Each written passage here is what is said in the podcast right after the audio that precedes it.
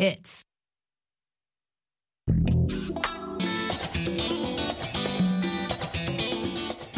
Welcome to Learning English, a daily 30 minute program from the Voice of America. I'm Ashley Thompson. And I'm Dan Novak. This program is designed for English learners, so we speak a little slower and we use words and phrases especially written for people learning English. Coming up on the program, Ashley reports on the recent increase of COVID 19 deaths. Bryan Lynn has a story on the state of emergency in Papua New Guinea. Dan Friedell reports on last year's record warmth. Jill Robbins and I preview this year's most important world elections, and John Russell presents the Everyday Grammar lesson.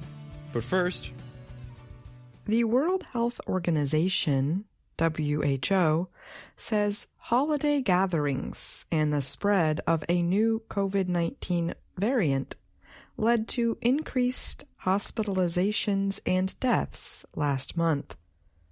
WHO Director General Tedros Adhanom Ghebreyesus said Wednesday that nearly 10,000 deaths were reported in December. He added that hospitalizations during the month jumped 42% in nearly 50 countries. Tedros said, although 10,000 deaths a month is far less than the peak of the pandemic, this level of preventable deaths is not acceptable. Tedros said it was certain that cases of COVID 19 were increasing in other places that have not been reporting case numbers. Tedros said the JN1 variant is now the most common in the world. Since it is an Omicron variant, current vaccines should still provide some protection. Health officials in the U.S. say there is no evidence that JN1 causes more severe disease than recent variants. In the United States, the Centers for Disease Control and Prevention, CDC, reports that there have been at least 110,000 hospitalizations and 6,500 deaths from the flu since October. The agency added that COVID 19 illnesses were not increasing as quickly as flu illnesses. Still, COVID 19 is putting more people in the hospital than the flu. Maria Van Kerkhove is the technical lead at WHO for COVID 19. She said there is an increase in respiratory diseases around the world due to COVID 19, flu, and pneumonia. We expect those trends to continue into January through the winter months in the Northern Hemisphere, Van Kerkhove said. She added there have also been increases in COVID 19 in the Southern Hemisphere, where it is now summer. WHO officials suggest that people get vaccinated, wear face coverings, and make sure air can move in and out of indoor areas. Michael Ryan is the head of emergencies at the WHO. He said, The vaccine may not stop you from being infected, but the vaccines are certainly reducing significantly your chances of being hospitalized or dying. I'm Ashley Thompson.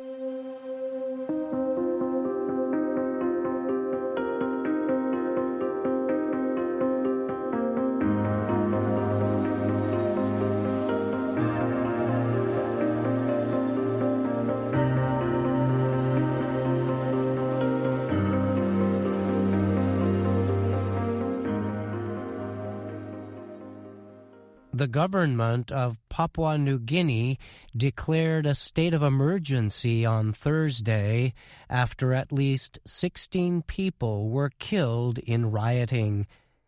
After declaring the emergency, Prime Minister James Marape told a news conference that the government would take steps to prevent further lawlessness. Speaking directly to the people of the South Pacific country, Marape said, This is your country as much as it's my country. Breaking the law does not achieve certain outcomes. The unrest began Wednesday in the capital, Port Moresby, after hundreds of police officers, soldiers, and other government workers walked off their jobs. The workers had discovered an unexpected pay cut. Government officials later said the reduction was a mistake, calling it a glitch. They said it would be fixed. Australian state broadcaster ABC reported that at least 16 people were killed in the unrest. Rioting in Port Moresby killed nine people, while seven were reported dead in the northern city of Lae.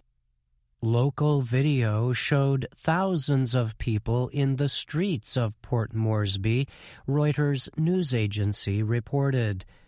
Many carried what appeared to be looted goods as black smoke rose over the city.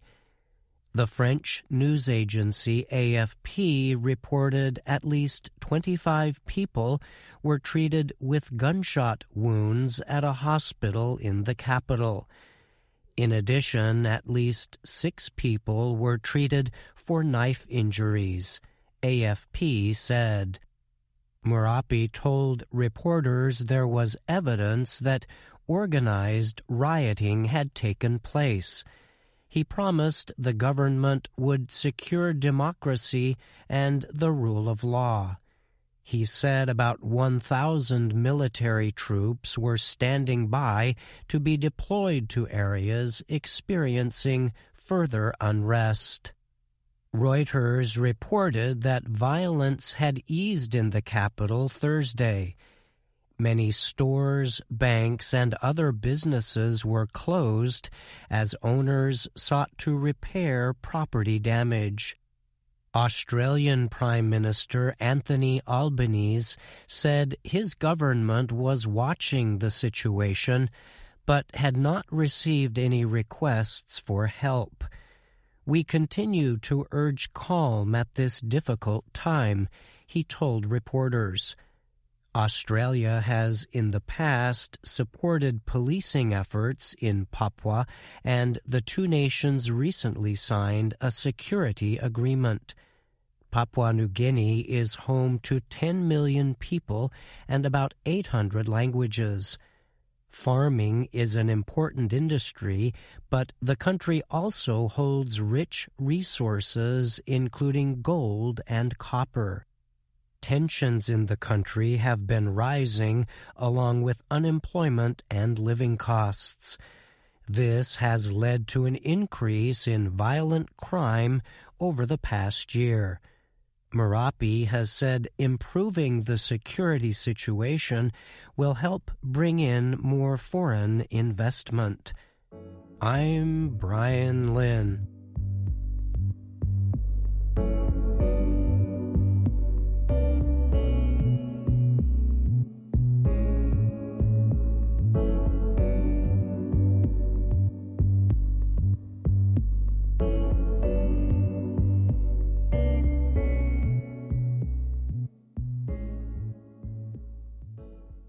Copernicus, the European Climate Agency, says 2023 broke records for global warmth. The average temperature for the year was 1.48 degrees Celsius above the world's pre industrial temperature. World climate experts agree that an average increase up to 1.5 degrees or higher could lead to extreme climate disasters. They set the 1.5 degree Celsius mark at a 2015 climate conference in Paris.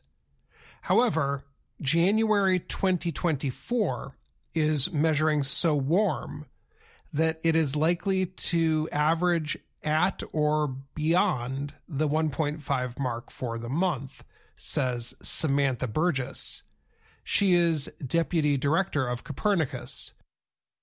Scientists have repeatedly said an average of 1.5 degrees of warming over as much as 30 years would violate the limit. The 1.5 degree goal has to be kept alive because lives are at risk and choices have to be made, Burgess said. The record heat made life difficult and sometimes deadly in Europe, North America, and China, among other places. Climate scientists say heat is not the only problem related to temperature rise. They say severe weather events, such as heavy rains that cause flooding, along with wildfires and extreme dry conditions, are connected to the rising temperatures. For the first time, nations meeting on climate late in 2023 agreed that the world needs to move away from polluting fossil fuels. Copernicus said the average temperature in 2023 was one sixth of a degree Celsius above the past record, set in 2016. The average temperature was 14.98 degrees Celsius. It was record breaking for seven months. We had the warmest June, July, August, September, October, November, December, Burgess said. It wasn't just a season or a month that was exceptional. It was exceptional for over half the year. Malte Meinshausen is a climate scientist at the University of Melbourne in Australia. He says about 1.3 degrees Celsius of the warming comes from greenhouse gases, with another 0.1 degrees from usual weather conditions such as El Nino. Copernicus records only go back to 1940. Other organizations will announce climate reports for 2023 on Friday, the groups include the National Oceanic and Atmospheric Administration in the U.S. and Great Britain's Meteorological Office. While some national weather offices only have records going back to the 1940s, many scientists agree that this is the warmest period for Earth in over 100,000 years. Copernicus said, there were two and nearly three days in 2023 where the world's average temperature was at least two degrees above that of the pre industrial period. In addition, for more than half the year, the world average temperature was 1.5 degrees warmer than in the mid 1800s. I'm Dan Friedell.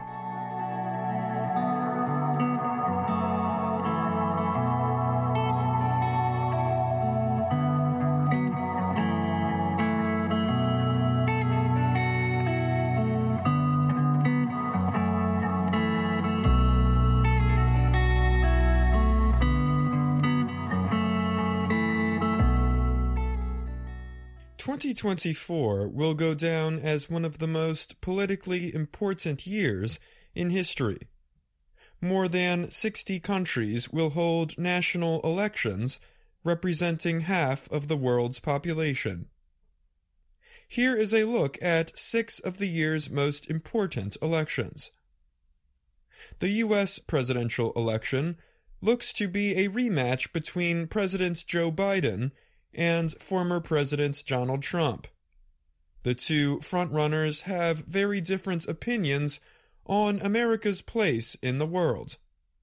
The results in November's race may decide how tough the U.S. will be on China, Russia, and other international rivals. Joseph S. Nye Jr. is the former U.S. Assistant Secretary of Defense he told VOA that Trump's America First position is attempting to bring isolationism back in foreign policy. That could leave U.S. allies in a difficult position as tensions rise between Taiwan and China and as the Russia Ukraine and Israel Hamas wars continue. On Russia, Nye said, Trump is likely to be more favorable to Putin. That means pressure to reduce support for Ukraine is very likely. As president, Biden has sent military aid packages to Ukraine and Israel, even as he faces opposition from both parties. Biden is currently behind Trump in the polls in a possible rematch. Taiwan will hold its general elections on January 13th. Although small in size, Taiwan has a big influence over the world economy. More than 70% of the world's semiconductors and about 90% of all advanced microchips are made by Taiwanese companies. The question of Taiwan's independence from China is at the center of conflict between the United States and China going into 2024. President Tsai Ing-wen is term limited and will not be running in January. She has warned the public that China is spreading disinformation online to take votes away from the leading presidential candidate, Lai Ching-te. Lai is the current vice president. He has angered China over past comments related to Taiwan's sovereignty. Lai's main opponents are taking a softer approach to China. Some experts worry that tensions between China and Taiwan could worsen if Lai wins the presidency. Russia will hold its presidential election in March. Following its invasion of Ukraine nearly two years ago, Russia has become the most sanctioned country in the world. The sanctions have harmed its economy and driven Russia closer to China. Experts do not expect Russian President Vladimir Putin to lose in 2024. His top political rivals are jailed, exiled, missing, or dead. If Putin wins another six years, Russia will continue the same brutal agenda in Ukraine and increasingly autocratic policies at home, said Sergei Radchenko. He is a professor of Soviet history at Johns Hopkins School of Advanced International Studies. Experts say the level of success Putin sees in his war with Ukraine may depend on who wins the U.S. presidential election. The European Union is headed for elections in June. Anti immigration leaders with soft positions on Russia and China are set to push the European Parliament to the right. The Parliament, though, plays only a supervisory role in the EU. European Commission President Ursula von der Leyen has yet to announce whether she is running for re election. She has shown strong support to Ukraine and has pressed President Xi Jinping to address China's large trade imbalance with Europe. If reelected, von der Leyen would serve as an equalizing force in an increasingly populist European Union.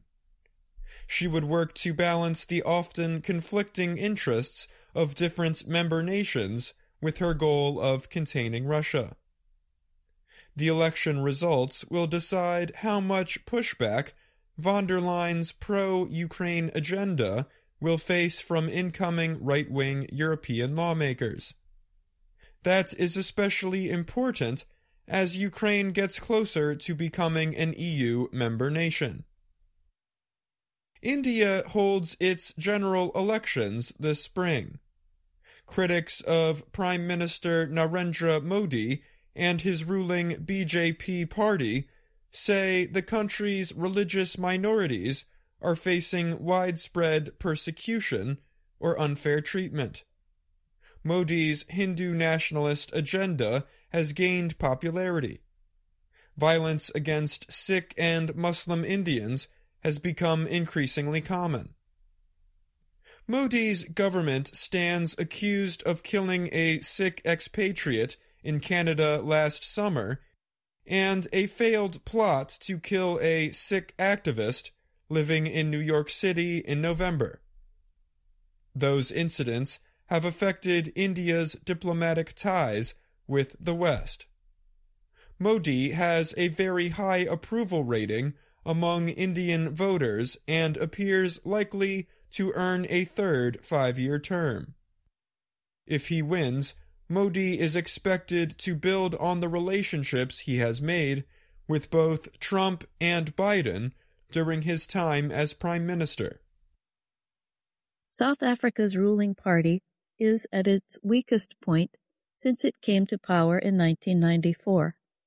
The African National Congress, or ANC, is at risk of losing its majority in the legislature. To stay in power, the ANC will likely be forced to form a coalition with other parties. South Africa is the most industrialized nation in Africa, but with a one third unemployment rate and power shortages across the nation, some young South Africans are turning away from the ANC. Still, it is likely that the ANC will stay in charge for the next five years, said Daniel Silk. He is a South African political expert. The Democratic Alliance, or DA, is the largest opposition party. If the DA wins an unlikely victory, there would be improvement in relations between South Africa and the West, Silk said. Silk said the ANC remaining in power could make way for an even stronger connection between South Africa and China. I'm Jill Robbins. And I'm Dan Novak.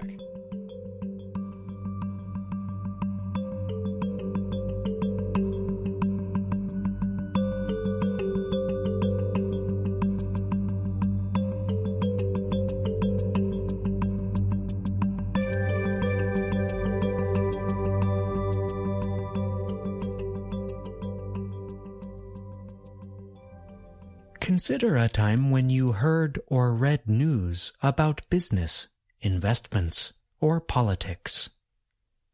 Now consider a happy time when you gathered with friends or family. You ate food, had something to drink, and perhaps smiled and laughed. What word might appear often in discussions about our two situations, the news and the family meal?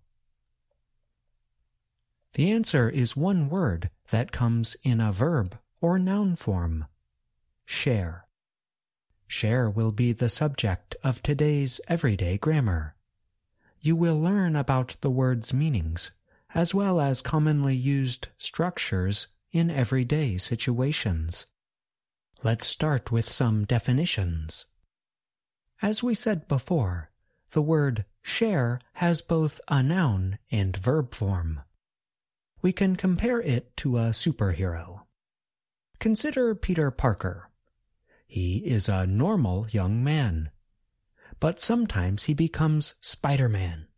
And Spider-Man is all about action. Just as Peter Parker has a normal side and an active side, the word share has a noun form and an active verb form. Let's start with the noun form. When you read business or even political news, you are highly likely to see the noun form. Share suggests the idea of division or splitting something. So, a share can involve value, interest, or ownership that has been divided into parts. For example, a person might buy stock shares in a company. This means that a person is buying partial ownership of a business. Anytime you read news about the stock market, for example, the value of the shares of businesses is a central point of interest. Now consider a story about a political dispute. A scandal might happen, and one politician might be forced to accept his or her share of the blame for something that went wrong. In this usage, the politician is getting an amount of something, blame, that he or she deserves or is responsible for. You might use the noun form of share when you talk about gatherings with family and friends. For example, friends might get together and decide to pay their share of the bill for a meal at a restaurant. In this case, the friends might divide the bill and pay what they owe individually. What about the verb form of share, you might ask? We often use it to talk about politics. Political parties might share power in a country, for example. We also might use the verb share to describe social gatherings. Family or friends might share food. In this case, the family or friends are coming together and dividing or splitting food among themselves. Everyone gets to eat and drink. Now we can ask the question, what are the most commonly used structures with both the noun and verb forms of share? The most common words that come before share are to and a. That is what Google's Ngram Viewer tells us. It is a database that contains information from thousands of books. But Ngram Viewer also gives us an important finding. To share is far more common than a share. So, we are very likely to read a sentence like this. The two sides agreed to share power. Or, the children decided to share the toys. We are somewhat less likely to read a sentence like this. He bought a share of Microsoft stock. What words are likely to come after share? The two most common structures, Google's Ngram Viewer tells us, are share of and share the. So think back to our earlier examples.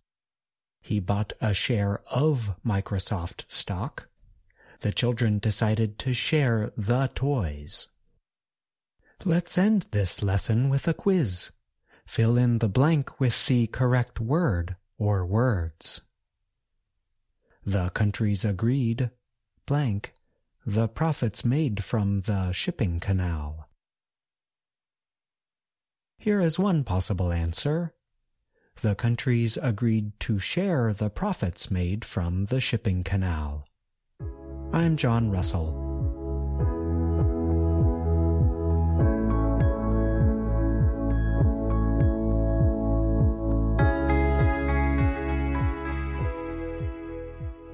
You just heard this week's Everyday Grammar.